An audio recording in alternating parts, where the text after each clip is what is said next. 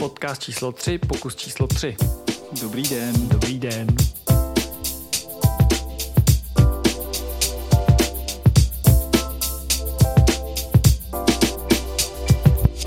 Zdravě, čísla skončily. Hodně vysoko. Já bych chtěl být na začátek profesionální a jako správný profesionál v podcastovém světě bych chtěl eh, poděkovat našim sponzorům. Těch sponzorů je celá řada, tak jsme se rozhodli, že v každém díle uvedeme jeden řádek z dopisu našich sponzorů, kde jsou všichni podepsáni. Takže, takže počkejte, takže počkej, počkej, teď já to řeknu teda hrozně profesionálně. Řekni to profesionálně. Tento díl mohl vzniknout pouze za podpory Petra Buchelová, pan ČSA, Dýňa a Sačna Fred. Je vás tolik, že jsme se rozhodli vás rozdělit do každého dílu. Tudíž eh, první čtyři výherci dnešního kola nás. se, o svou cenu přihlásí, až otevřeme. Děkujeme mi moc, jste kočičkové. Mňau. No, já vám musím říct něco ze života baru. To je totiž tak, že my většinou neznáme jména našich hostů. Protože oni sem prostě přijdou a odejdou a není to o tom, že ten člověk přijde do baru, představí se a pak se teprve sedne a objedná si drink. Takže to je o tom, že ty lidi od nás dostávají přezdívky samozřejmě, aby jsme věděli, o kom se mluvilo. Že když si druhý den říkáme, kdo byl včera za náma se podívat, tak prostě jsou to všechno přezdívky. Takže kdykoliv v našem sponzorském šítu tady přečteme nějaký opravdový jméno, tak eh, já mám trošku problém si toho člověka zařadit. Takže prosím, přihlašte se svoji přezdívku, kterou jsme vám tady dali aby bylo jako jasný, kdo je kdo. A pak, když jste žádnou ještě nezískali, tak je to o tom, Že sem chodíte příliš málo. že si teprve svoji první přezdívku musíte vybojovat. Jo, to je pravda. Oni se tady totiž dost mění. To, to prostě to je jako když hrajete hry, to, to se musíte vylevlit. Takže jsme z doktora šílenství udělali docenta Čusánka teďkon. Ten, jako, ten šel fakt jako vole nahoru. Velevážený docent Čusánek. Dale vážený, ano. Zajímavý je, že potom tady máme lidi, kteří se prostě nějak jmenují, jmenují se tak už řadu let, třeba pan Příčetnost je prostě pan Příčetnost a myslím, že si nikdo nedovede představit, že by mu řekl nějak jinak. To si myslím ani nikdo nedovolí říct. Jo, přesně tak, to je pravda. Veli, velice vážený pan Příčetnost. To, to, to jsou prostě takový ty jména, které už jsou dávno v síni slávy, To je pravda.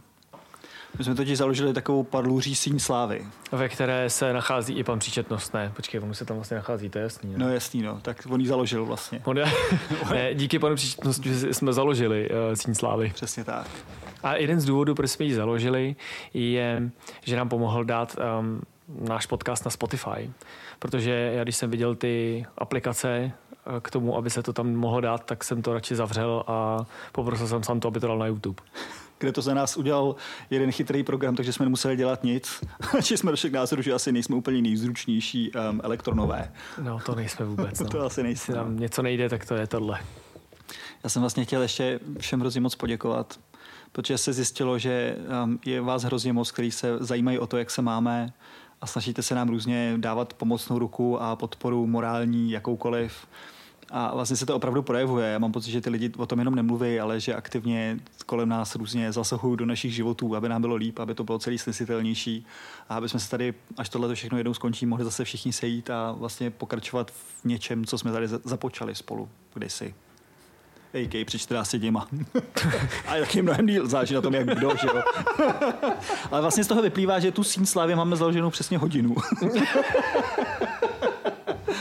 A rozhodně tam napíšeme všechny jména, takže vám děkujeme, že jste nás inspirovali k založení takovéhle věci. Tak vznikla u pokusu číslo dvě. Takže to je tak tři čtvrtě hodiny zpátky. Jo, výborně, děkujeme. Děkujeme. A nyní asi na čase představit našeho dnešního hosta, což je naše barmanka Zuzana, A katéčko. jo, která na rozdíl od nás a, zareagovala poměrně rychle a našla si novou práci. A o tom, co teď dělá, jak se má, nám asi dneska poví. Dobrý den. Koukám, že se naučila náš pozdrav. Tak to byla Susana.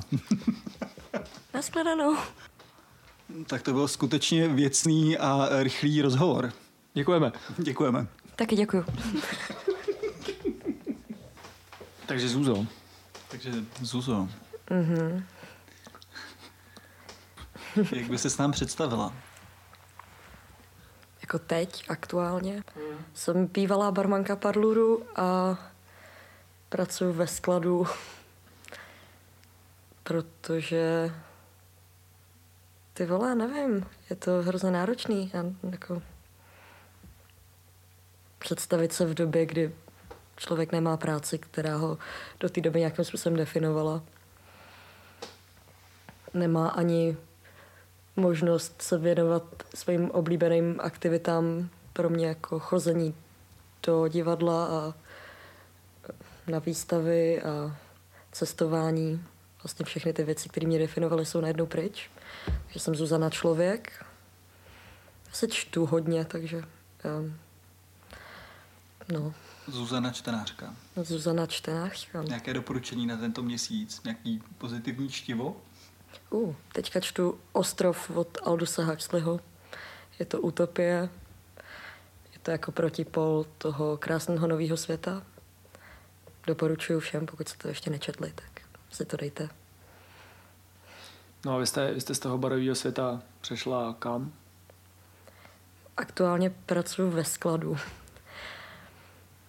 Je to náročná práce, kterou úplně nemiluju, ale je to lepší než nic. Předpokládám, že to je nějaká, jako, nějaký rychlý řešení a že hledáš nějaký trvalější řešení a máš nějaký nápady, co by to mohlo být? Jo, tohle je fakt těžký, no. Já furt doufám, že najdu nějaký uplatnění v gastronomii, až to bude možný.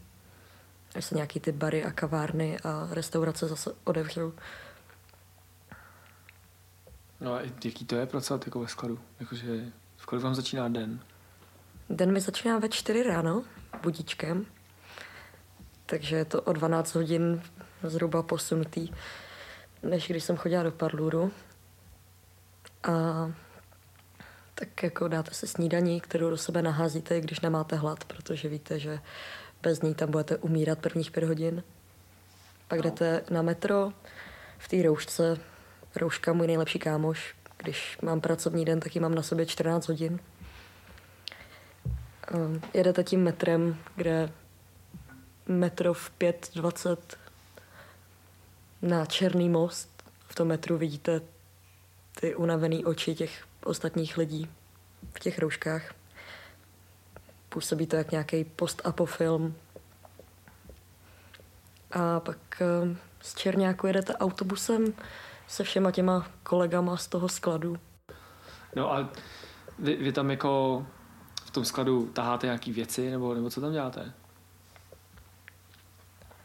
Hmm. Chodíte tam v roušce a v reflexní vestě a děláte to, co zrovna je potřeba, takže skenujete nějaký věci a vyndáváte něco z krabic, pak ty krabice někam odvezete, něco dáváte do nějakých regálů. Hodně chodíte, ten sklad je obrovský, má pět pater. Takže to je něco jako gigantická IKEA? Mm-hmm. Je to tam zaprášený, mluví se tam různýma světovými jazykama, hlavně teda slovensky, ukrajinsky a polsky. Občas slyšíte nějakou češtinu. Mm. Mám tam nějaký zajímavý kolegy. Takhle tam pracuju celý den se dvěma klukama a pak jim říkám, hele kluci, jak vy se vlastně jmenujete? A ten jeden, já jsem Maťo a ten druhý, a já jsem Paťo. Říkám to jako vážně, jako že Paťo a Maťo, jako dochází vám to, že jste slovenský pat a mat? Na to se dá říct jenom a je to. Paťo a Maťo v molu. Ale nějakým to docela funguje, takže asi dobrý. Asi. a je to. hmm. Několikrát eh, za těch pár dní, co jsem tam zatím strávila, tak nám různí lidi říkali, ať zvolníme, že vlastně ten sklad není zvyklý na to, jak ty lidi z toho gastra, což jsme my barmani a pak nějaký číšníci a kuchaři, jak, jakým tempem jsme zvyklí pracovat. A dokonce nám, dokonce nám vedoucí naší směny řekl, ať to tempo zvolníme, nebo tam druhý den nebude pro nikoho žádná práce. Gastronomie vás vycepuje a pak uh, se na to vrhnete a vlastně všichni vám furt jenom říkají, hej, dobrý, dobrý, ale zase klídek, jo. A jak si udržujete tu morálku pracovní? Pracovní morálku, to je podle mě něco, co má člověk v sobě. A ať už vám přijde jakákoliv práce a jste za ní vděčný, což já i za tuhle tu práci momentálně vděčná jsem, tak eh, na konci dne chcete mít pocit dobře odvedený práce. Jako Ivan Děnisovič v Gulagu. I když v minus 40 stupních stavíte nějaký bunkr, Masakr, masakr. Já jakože se snažím představit si tu práci a já bych to nevydržel ani den, takže to, že už jste tam jak dlouho? 14 dní, měsíc? Uh, tři týdny to bylo dneska. Tak vlastně to jako pro mě to je nadlidský úkol. Čímž samozřejmě já nechci jako znehodnocovat tu práci, jo, protože to, prostě lidi se nějak živí a každý si může rozhodnout čím, ale myslím si, že když člověk projde tím barovým životem nebo i gastrem, tak vlastně hodně často zapomíná na to, že některé práce jsou mnohem, mnohem náročnější než gastro. A tohle je jasný důkaz. Já mám obrovský respekt k lidem, kteří tohle dělají dlouhodobě já bych tomu teda jenom rád dodal, že vlastně není gastro jako gastro. Jo. My jsme tady dost vlastně v tom našem baru uzavřený, ale běhat jako na staromáku mezi, mezi těma turistama s těma talířema s tím jídlem a nosit mm-hmm. to z bodu A do bodu B přes hromadu kroků, že to, ty lidi tam musí dřít jako šílený. Mm-hmm. Že my jsme si tady ten svět uspůsobili tomu, aby vlastně byl relativně easy, protože máme rádi easy život, který nějakým způsobem funguje, protože přesně potom máme čas na spoustu jiných projektů. Spí se vám líp, když chodíte vlastně jako spát jako normální člověk a vstáváte v podstatě v úzovkách jako normální člověk? Uh, ne, já to nenávidím. Je to hrozný. Vždycky je 9 večer a já prostě vím, že za 7 hodin vstávám a jo, vy, vychází to? Prosím, prosím. vychází to. 10, 11, 12, 1, 3, 4. Je to 7 hodin. Jo, to 7 hodin. A do půlnoci neusnu, pak se dvakrát probudím, pak se probudím těsně, než mi zazvoní budík s takovým tím panickým stavem, že jsem zaspala. Vstáváte za úplný tmy a ty lidi, který potkáváte ráno, všichni vypadají strašně nešťastně. Já vlastně to mám o 12 hodin otočený, protože občas se mi stávalo, že když jsem chodila do parluru, tak uh, jsem stávala ve 4 odpoledne když byl předtím večer nějaký náročný večírek a teďka vstávám ve čtyři ráno, no. A ne, je to strašný. Uh, určitě jsem noční tvor. A jsi jediná členka barové komunity, která má takovouhle práci, nebo máš pocit, že je nás slež vás mnohem víc? To je vtipná otázka, protože já jsem v tom skladu začala díky mojí kamarádce Mímě z baru Bukovsky a e, dvěma kamarádům Honzovi a Richardovi z baru Martinez, který se mnou shodou okolností byli letos ve World Classu, takže jsme za měsíc z účastníků prestižní barové soutěže byli skladníkama Mou.cz. E, tři z nás a ještě jsme tam potkali jednoho chlapce z Valmontu, který byl taky ve World Classu, takže nás tam takže jsme byli čtyři což je eh, desetina soutěžících v jednom skladu a určitě nejsme všichni, no, určitě ještě hromada dalších barmanů. Takhle funguje, potkávám tam lidi, kteří dělají třeba ve špejli nebo v potrefený huse, potkávám tam kuchaře, baristy, číšníky, lidi, kteří pracují třeba v Luxoru nebo v nějakých obchodech s módou. Těch lidí, kteří přišli o práci, je strašně moc dnešní době ně, něco najít je tak nějak skoro nemožný. Jakým způsobem se taková práce hledá? Sednete si k počítači. Hustý. Zapnu ho?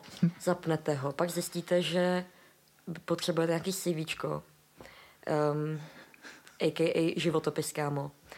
A pak zjistíte, že posledně jste se svůj životopis aktualizovali v roce 2014 a uh, mám tam v té době úžasné pracovní zkušenosti, jako roznášení letáků, nějaký hosteskování a v té době už jsem pracovala v kavárně. Uh, no a od té doby pár let uplynulo a musela jsem to doplňovat. A takový to, kdy tam píšete ten popis toho, co děláte v té práci, tak tam mám parlur, uklid toalet, uh, Čištění mrazáků. Čištění mrazáků, vynášení třídinného odpadu, uh, snižování věkového průměru. to mám nedobře, to je fakt. Vyvažování genderu. a tak dále, a tak dále. Je nějaká message, kterou by si chtěla vzkázat těm lidem, kteří jsou na tom podobně jako ty teďkon? Držte si kšandy. Třeba. Bude to jízda. Dělejte, co musíte, abyste přežili. Nebo já vlastně nevím, jestli... Je, chceš být motivační, nebo chceš být spíš jako smutná? Já bych chtěla být spíš asi motivační, což uh, nevím, kde se to ve mně bere. Ale já jsem se na začátku téhle krize rozhodla, že buď to můžu ležet doma a brečet, anebo se můžu snažit nějak přežít a hledám si na tom něco pozitivního.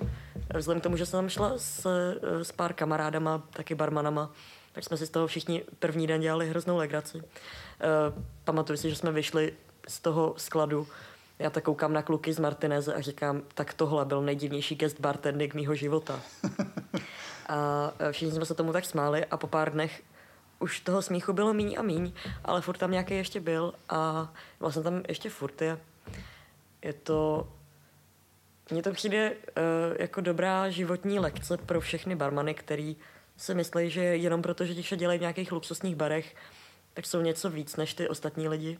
Je to furt uh, nějaký řemeslo a je to nějaká práce rukama. Jasně používáte u toho i hlavu, měli byste, ale uh, když vám zavřou celý tenhle ten průmysl, celý to odvětví ze dne na den, je vlastně prostě úplně skolabuje, tak kam většina těch lidí půjde. Jako, co můžete reálně jinak dělat? Můžete hlídat nějaký děti? Ne, já vlastně taky nevím, co dělal. Já vlastně přemýšlím nad tím, že bych měl začít přemýšlet nad tím, jestli to teď ještě bude zavřený pár týdnů nebo měsíců, že bych teda asi měl najít nějakou jako další práci, ale vlastně asi budu opravdu luštit, eh, vykládat lidem karty, protože já vlastně nevím, co by dělal. Já jsem v tom oboru tak strašně dlouho a jsem mě tak hrozně zamrzlej, že pro mě se z ní někam pohnout je vlastně úplně, nevím. Hele, tak jsem, pro z toho, mě, jsem z toho říčnej. Pro mě to byla otázka přežití a tak jsem si v životě nemyslela, že budu pracovat někde ve skladu. Teď mě k tomu napadlo, že jestli bychom si někdy otvírali nějaký internetový shop, tak eh, když by si objednával to zboží mezi půlnocí a 6 hodinou ráno, tak by se tě ta věc měla automaticky zeptat, jste opilí. A pak, když napíšeš ano, tak druhý den, když se probudíš, tak mu musíš potvrdit tu objednávku. Aby jsme těm lidem trošku zachránili takovouhle životy. Slu- pardon, takovouhle službu bych velmi ocenila. to já taky, no. Takže super nápad do budoucna. Mm-hmm. Třeba zjistil, že nemůžu eh, na vinyl.cz protože se ráno probudím a jsem o 2000 lehčí. Já takhle nemůžu na stránky Fotoškoda. Tam to většinou vyjde ještě mnohem dráž. a na tom vinyl.cz si kupujete nějaký oblečky, nebo? Přesně. Teď nedávno pro psa. Ah. Ty žádný psa nemáš. Kámo, ty jsi fakt divný. Já si rád kupuju oblečky, které možná někdy v budoucnu budu potřebovat snažím být připravený na všechno. Jenom na ten koronavirus jsem se nepřipravil. Hmm, to asi nikdo, no.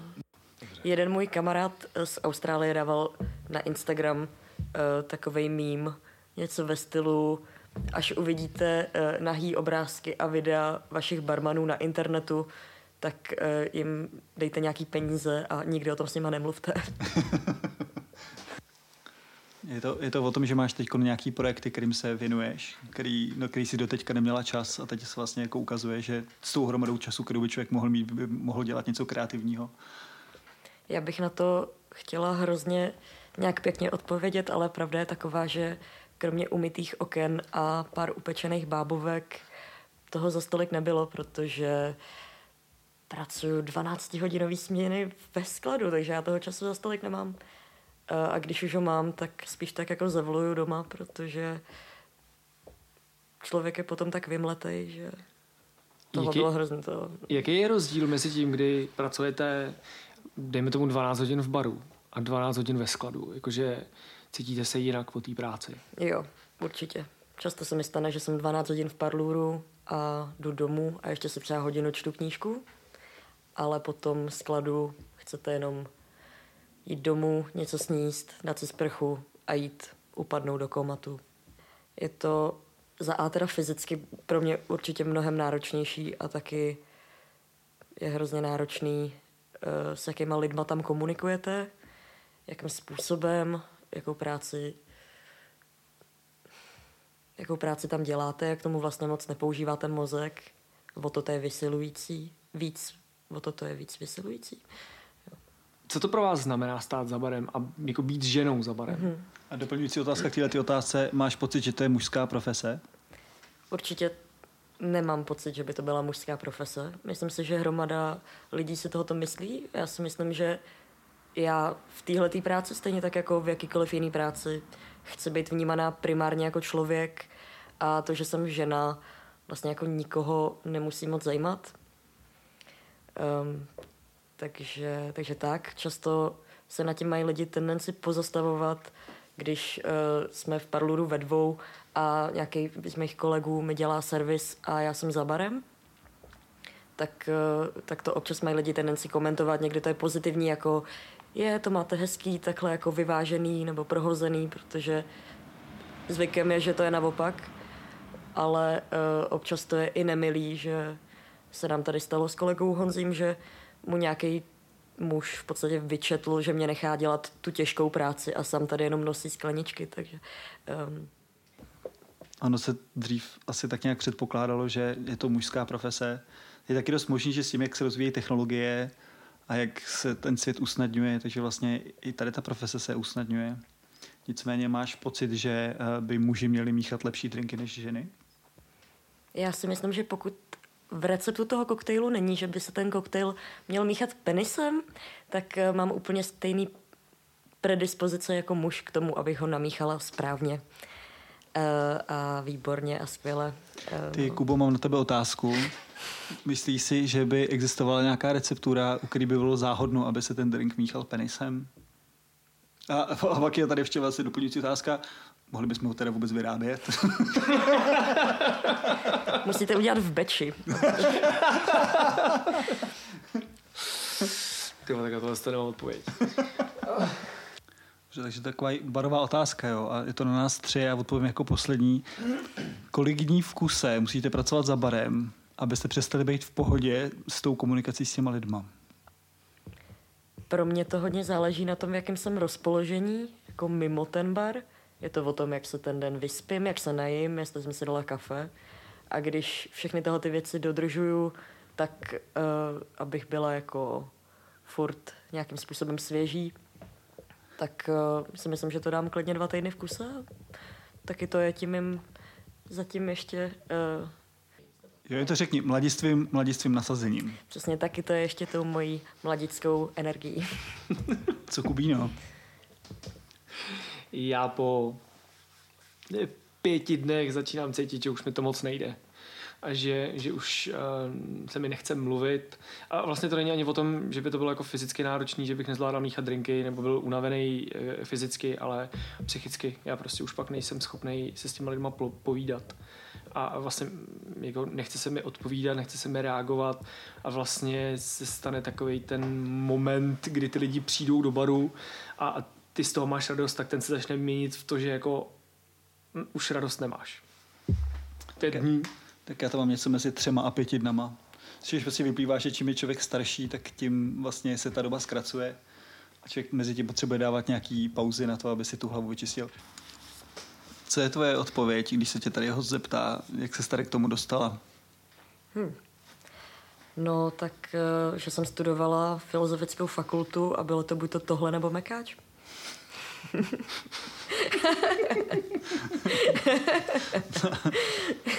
Většinou se pak rozjede nějaká poměrně zajímavá konverzace. Na téma, proč by byl lepší mekáč. no, protože nagetky, to je jasný. Ježiš, já mám na nagetky. Nebude otevřený aspoň mekáč nebo kácáčko? Mekáč je zavřený. Což jako když už zavře i mekáč, tak víte, že ta krize je reálná. Jediná moje životní jistota a i tu mi ten covid vzal. Pan covid. Pan covid. Zlý pan covid. Stejně nepříjemný jako DPH. Máš nějaký doporučení budoucí generaci barmanů? Jakým způsobem nebo co by měli udělat, aby v té práci byli úspěšní? Měli by mít pokoru a mít takový to, k čemu se dostanete až po několika letech, že přestanete mít to nutkání lidem ukazovat, jak jste skvělý a úžasný a trochu víc poslouchat a méně mluvit. Takže něco, co jsem se nikdy nenaučil? Něco, co mi trvalo fakt několik let a stále na tom pracuju. Helejte, a vy tu kariéru jako budete směřovat k tomu, abyste byla barmanka, známější barmanka, nejznámější barmanka, anebo jako půjdete spíš uh, do toho, že budete chtít někdy otevřít vlastní bar? A nebo někdy v budoucnu tohle to úplně opustit a začít dělat něco jiného? Já nemám ambice být slavná, slavnější a nejslavnější barmanka, ale mít vlastní bar by bylo fakt krásný. V tenhle ten moment vám to fakt nezávidím, ale jo, chtěla bych mít vlastní bar nebo nějaký kus vlastního baru. A co od toho očekáváte? Jakože, co to s váma udělá, až budete majitelka baru? Vy chodíte po barech a nějakým způsobem je evaluujete a přemýšlíte nad tím, jestli je to dobrý, nebo je to špatný, nebo je to něco mezi tím a co byste na tom třeba změnili. A pak máte ten svůj bar a všechny tyhle ty nápady tam zrealizujete a uděláte to přesně tak, jak vy to chcete mít. Takže si postavíte, protože když se zeptáte, co je nejlepší bar, tak eh, to je strašně subjektivní. A vy vlastně chcete postavit ten bar, který je nejlepší pro vás. Krásné. Tak vy to tak máte, ne? Jen... Pro mě to byl sen, ve kterém jsem žil 15 let, než jsem ho zrealizoval. Mm-hmm. Já si myslím, že hromada lidí se do toho hrne mnohem dřív než, než vy a tím pádem nemá ty zkušenosti a ten náhled nebo ten, ten nadhled, uh, který by měl mít. A Kubínu, jak to bylo s tím Enzo Ferrarim? Teď nevím, co myslíš. No, a většina lidí o něm sní.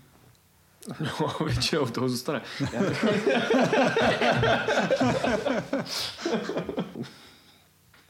No, a tak to vlastně je.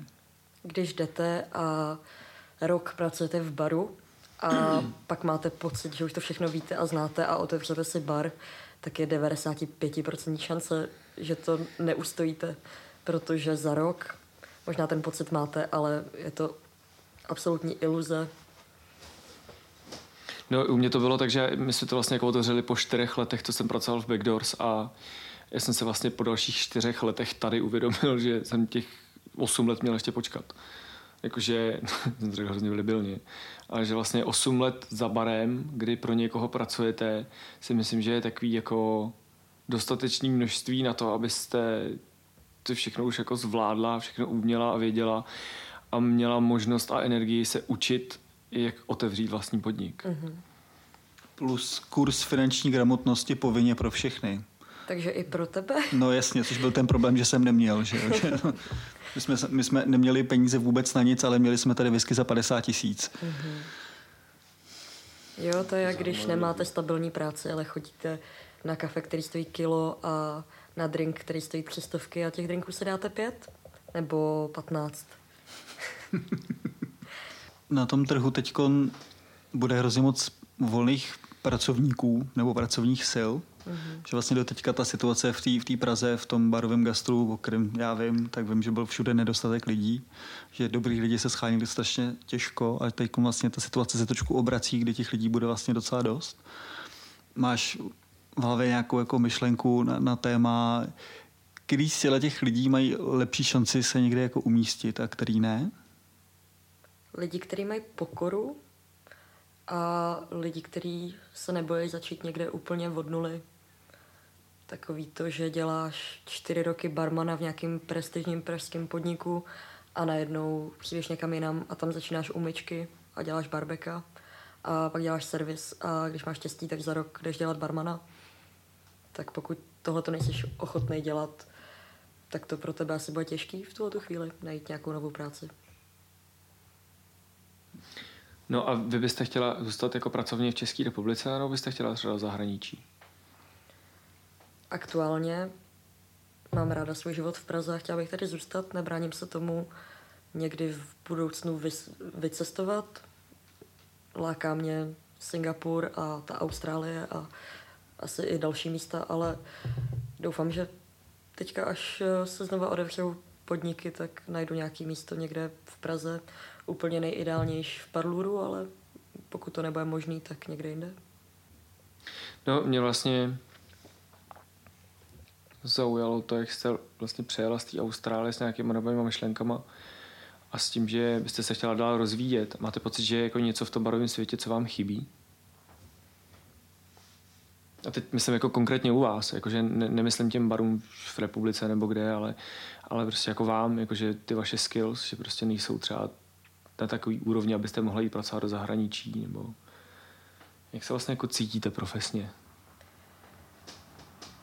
Uh, mně, mně přijde, že já mám pocit, že jsem na nějaký cestě a co se týče parluru, tak tady se cítím absolutně komfortně, ale vím, že když se stoupnu za nějaký jiný bar, tak tam je třeba barový náčiní, se kterým neumím pracovat, nebo je tam nějaká rychlost, kterou nemám, protože pracuji v jednom z nejmenších koktejlových barů v Praze a tím pádem si s každým tím drinkem můžu hrát, což ne všude je možnost. Takže bych se chtěla naučit uh, líp zvládat stres a líp, líp zvládat narvaný bar v pátek večer. A ne bar o 24 hostech, ale třeba bar pro 150 lidí.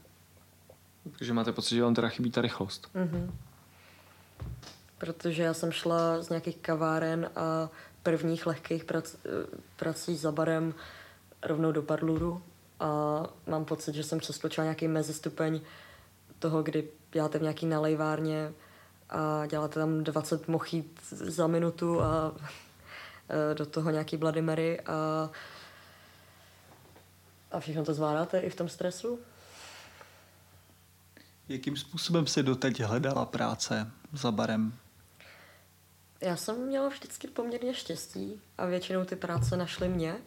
Jako tady Parlur mi dohodila tady uh, žena pana Kubího a předtím kávovarnu mi dohodila moje kamarádka Natálka do Malkovič baru, kde jsem pracovala necelý rok. Eh, tam, tam jsem napsala e-mail, došla jsem na pohovor a rovnou jsem dostala nějaký půl litry a tady na, na to piva a bylo to všechno všechno to bylo hrozně jednoduchý a vlastně jsem si nikdy nehledala práci, nikdy jsem nebyla na pracáku, nikdy jsem neměla problém, že bych ne, nevěděla, co se, se, se, se nikdy jsem neměla problém, že bych nevěděla, co se sebou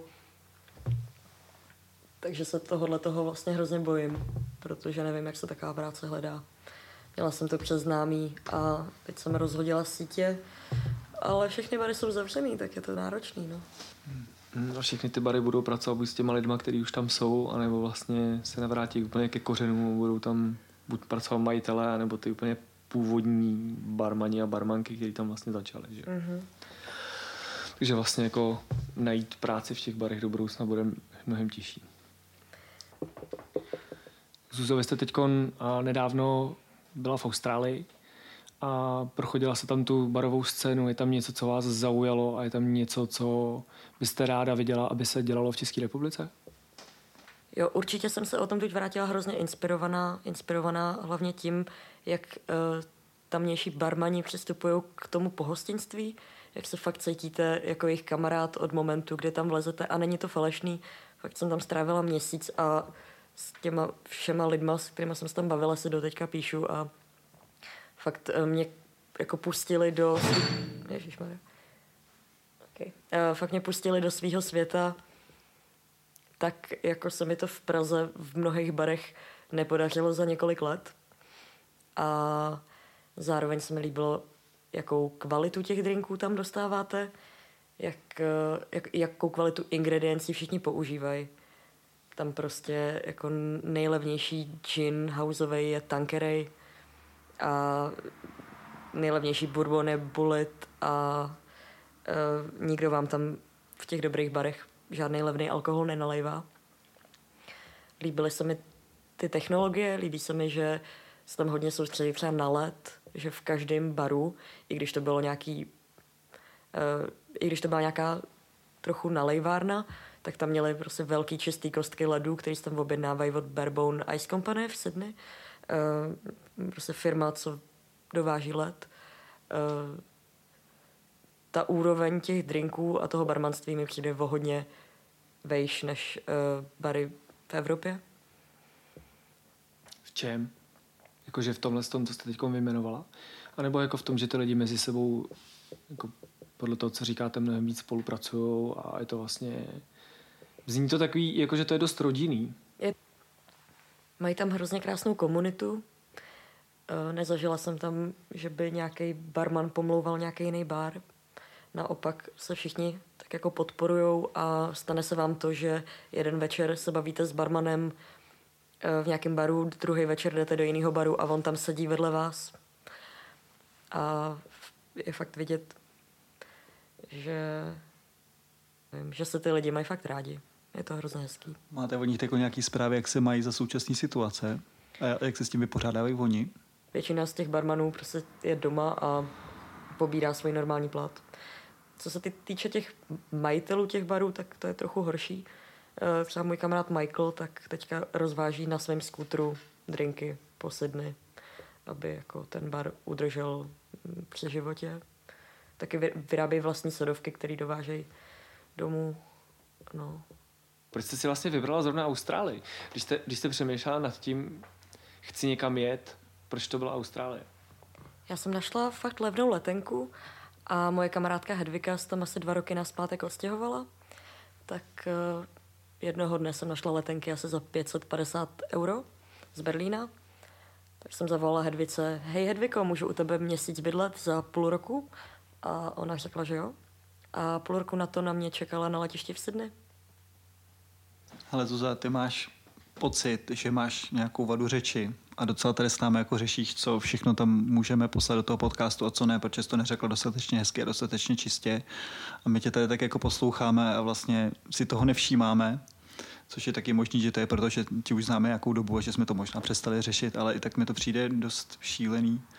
A proč to tak je? Nebo co z toho pro tebe vyplývá jako do života? Mě to většinu času nevadí, protože se nemusím poslouchat. Ale tohle je věc, která bude nahraná a zvětšněná na těch internetech. A mě to působí fyzickou bolest, když poslouchám záznam svého hlasu. No, jaký to bylo se připravovat třeba jako na soutěž? No, to byl jeden z důvodů, proč uh, jsem ten world class vůbec nechtěla podstupovat. A vlastně nechápu, že jsem se nakonec nechala vyhecovat a šla jsem tam. A když jsem si chystala, co těm porodcům budu povídat během toho, kdy budu prezentovat ty koktejly, tak jsem se u toho nahrávala a poslouchat to a dívat se na to pro mě bylo fakt šílený. Snažila se tam cíleně obcházet nějaký slova? Mhm. A občas dojdete k tomu, že to nejde. jako třeba, když jsem se snažila vysvětlit svoje kávový amáro, do kterého jsem použila kořen z hořce. Což ty vole prostě, kdo tenhle ten jazyk vymyslel, to byl nějaký satan. Prostě některý lidi mají obličej do rádia a já mám hlas do němýho filmu. Když mluvím anglicky, tak vůbec takovýhle problém nemám, proto v angličtině působím mnohem sebevědomější než v té češtině. Můžeme udělat uh, Parlor Biscuits nebo něco takového. Druhou verzi, která bude publikovatelná a tohle se nechat jenom pro sebe. Já jsem si teď, co se tohle týče, říkal, že my jsme se tady tak nádherně všichni rozmluvili v té angličtině. Že s tím, kolik cizinců tady bylo, tak se tady vlastně mluvil neustále, že se tady mluvilo víc anglicky než česky. Uh-huh. A teď si říkám, no tak teď tady rok nikdo nebude. Takže moje angličtina bude totálně pasivní, protože já se budu dívat jenom na Netflix, na HBO Go, na, na YouTube a budu se snažit to nezapomenout a až za ten rok budu mít zase začít mluvit, tak to bude katastrofa pro mě, teda musím říct. No a teď si vemte, že takovýhle nesebevědomí cítíte ve svém mateřském jazyce. To cítím taky. Já, tí, já, já tím jazykem neumím psát, že jo. Já, jako, já, jo, dyslektik. Já no. vlastně jako, já to mám v tom psaném slově no. zase na druhou stranu. Já se no. snažím to ukecat a doufám a modlím se, abych to nemusel napsat, protože vím, že to je pro mě prostě katastrofa. Já jsem ve psaném slově jak ryba ve vodě, ale to mluvený úplně nezvládám. Takže to můžeme prohodit a teď za mě budeš mluvit a já za tebe budu psát. To je skvělý. Jsem byla, když jsem byla v Austrálii, tak jsme tam byli u týpka v Canberře a on se se mnou povídal a ptal se mě, co dělám a pak jsem mu říkala, že jsem barmanka a pak je taková ta jako debilní otázka, kterou pokládají lidi, kteří vás vlastně nechtějí urazit, ale... That's your real job? Jo, yeah. Uh, what's, what's your real job? Uh, týpek se mě ptal, no a když se na tohoto vykašleš a začneš dělat pro spojený národy nebo něco takového. Já jsem na ně tak koukala jenom... Uh, to už dělám. ty jako tím říká, že moje profese není plnohodnotná, nebo o co tady jde. Já, já, já to barmanství miluju a proto to dělám. Mm, asi mám moc velkou víru v lidství a mnohem radši budu mít takový malý intimní život, intimní život, to, to dává smysl jenom v angličtině, ne. Mnohem radši budu mít svůj malý soukromý život v malém intimním pražském baru, než se spát někam do korporátu, kde ty hodnoty jsou úplně jinak nastavený.